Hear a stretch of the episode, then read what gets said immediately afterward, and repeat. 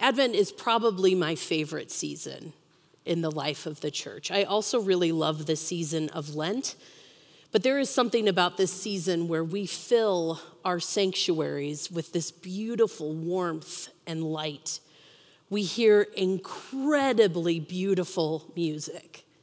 And we gather together to talk about hope and love and peace and joy. We gather together to celebrate the goodness of God who has come to us in Jesus. And we come to give thanks for that promise that God is with us, that God is at work, and God is bringing up there down here.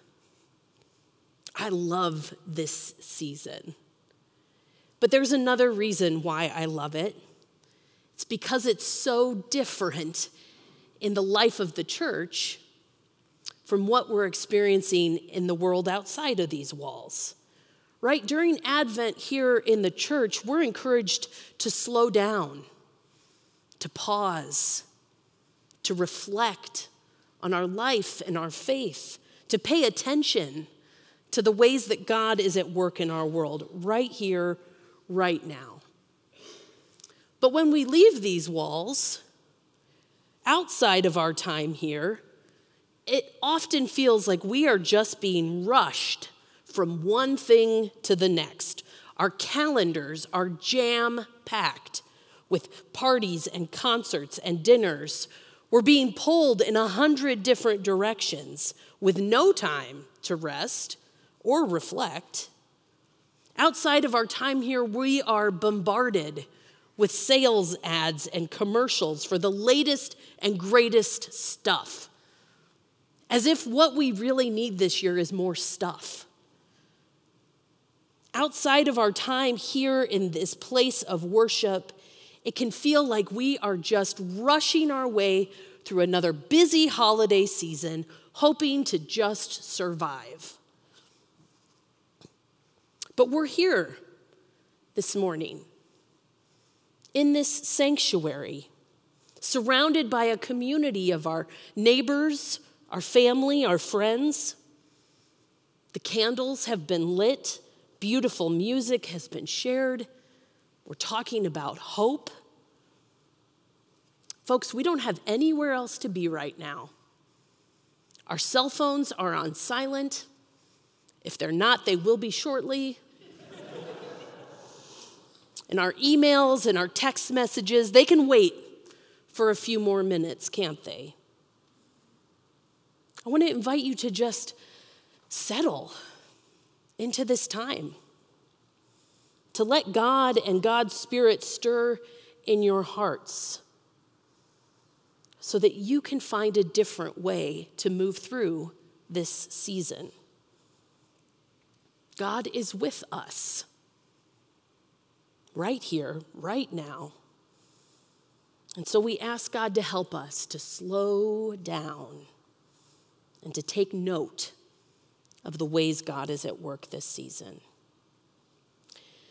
Now, during Advent here at St. Paul's, we are going to be singing a different song of the season each week of Advent. And we'll be looking at what it tells us about the mission of God in the world. This morning, we're beginning that series with the hymn, O Come, O Come, Emmanuel. I want to encourage you, if you're up for it, to take out the hymnal and turn to page 211. It's been a long time since we looked at hymnals. Page 211, it's where we find O come, O come, Emmanuel.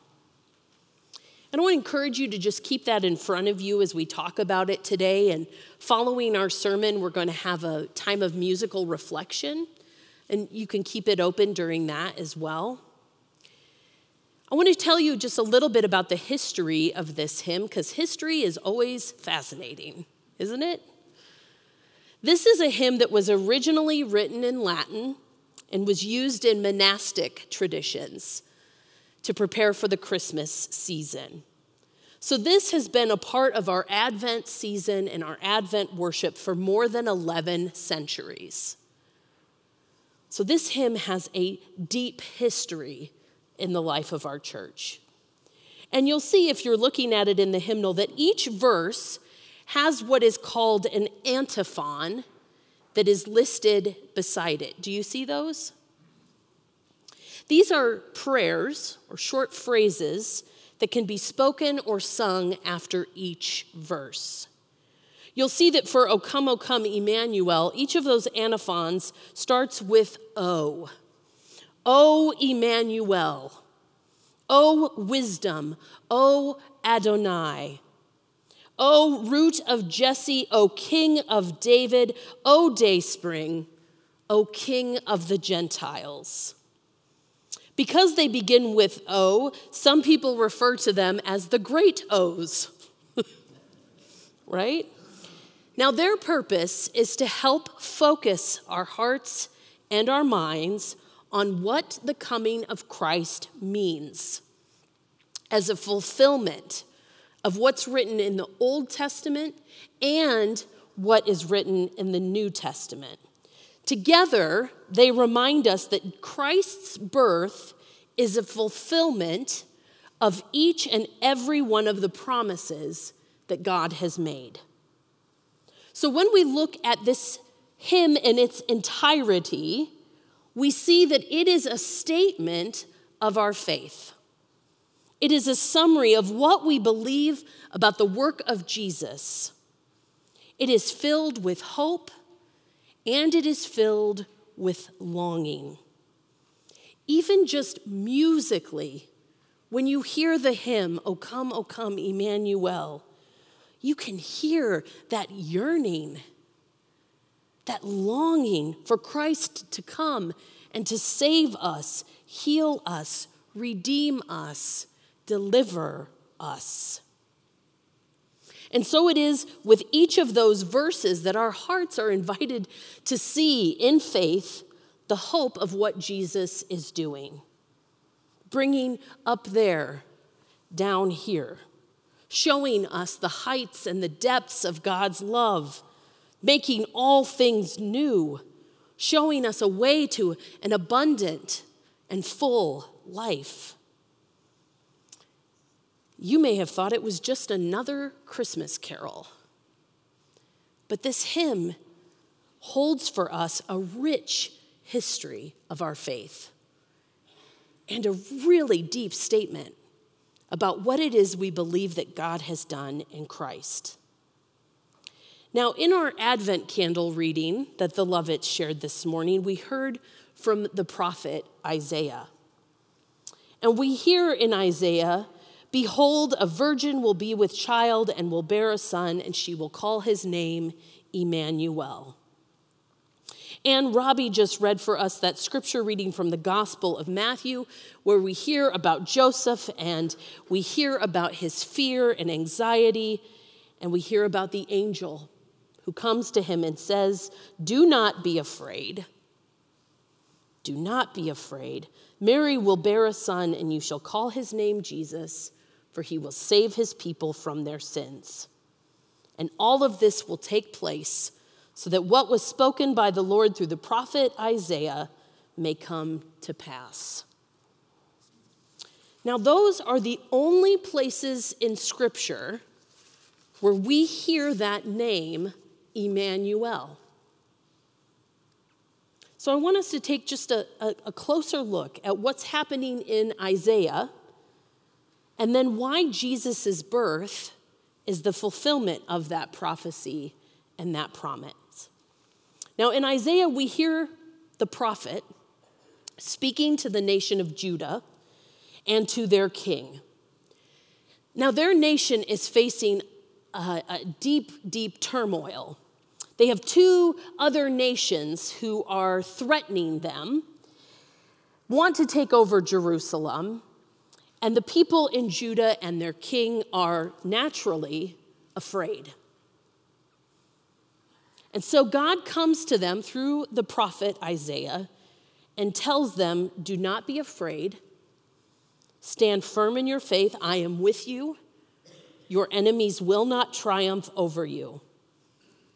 And if that's not enough, I will give you a sign. A child will be born, and you shall call him Emmanuel So in Isaiah, we see in the midst of conflict and chaos, God coming to speak a word of hope and to offer a sign, a child who will remind them that God is with them. This child is a promise to the people that God will deliver them, save them, that they have not been forgotten nor forsaken, that God sees them in this moment of their greatest need, and God chooses to draw near to save them. And so we hold on to that as we look at what happens in Matthew, where Joseph is worried. Joseph is concerned about what people are going to say and think and do when they hear about Mary's pregnancy. And his fear is so big that he's considering just sending her away secretly or quietly divorcing her. But then he falls asleep, and an angel appears to him in a dream and tells him what? Do not be afraid. The angel tells him that that child that Mary is carrying is, in fact, a fulfillment of God's promise, because that child will save God's people. And so when Joseph wakes up, he does what the angel commanded him to do. He marries her, and the child, Jesus, does in fact save God's people. Jesus comes to bring hope in a time of great despair. And that hope that Jesus brings is so powerful that it changes the world. And so in Isaiah and in Matthew, we see the people turning from fear, real deep fear, to faith to faith in a God who draws near to them, a God who saves, a God who redeems.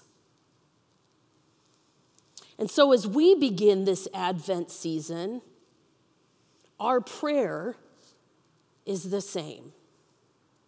O come, O come, Emmanuel for those places where our fear feels so overwhelming. Be near to us, God.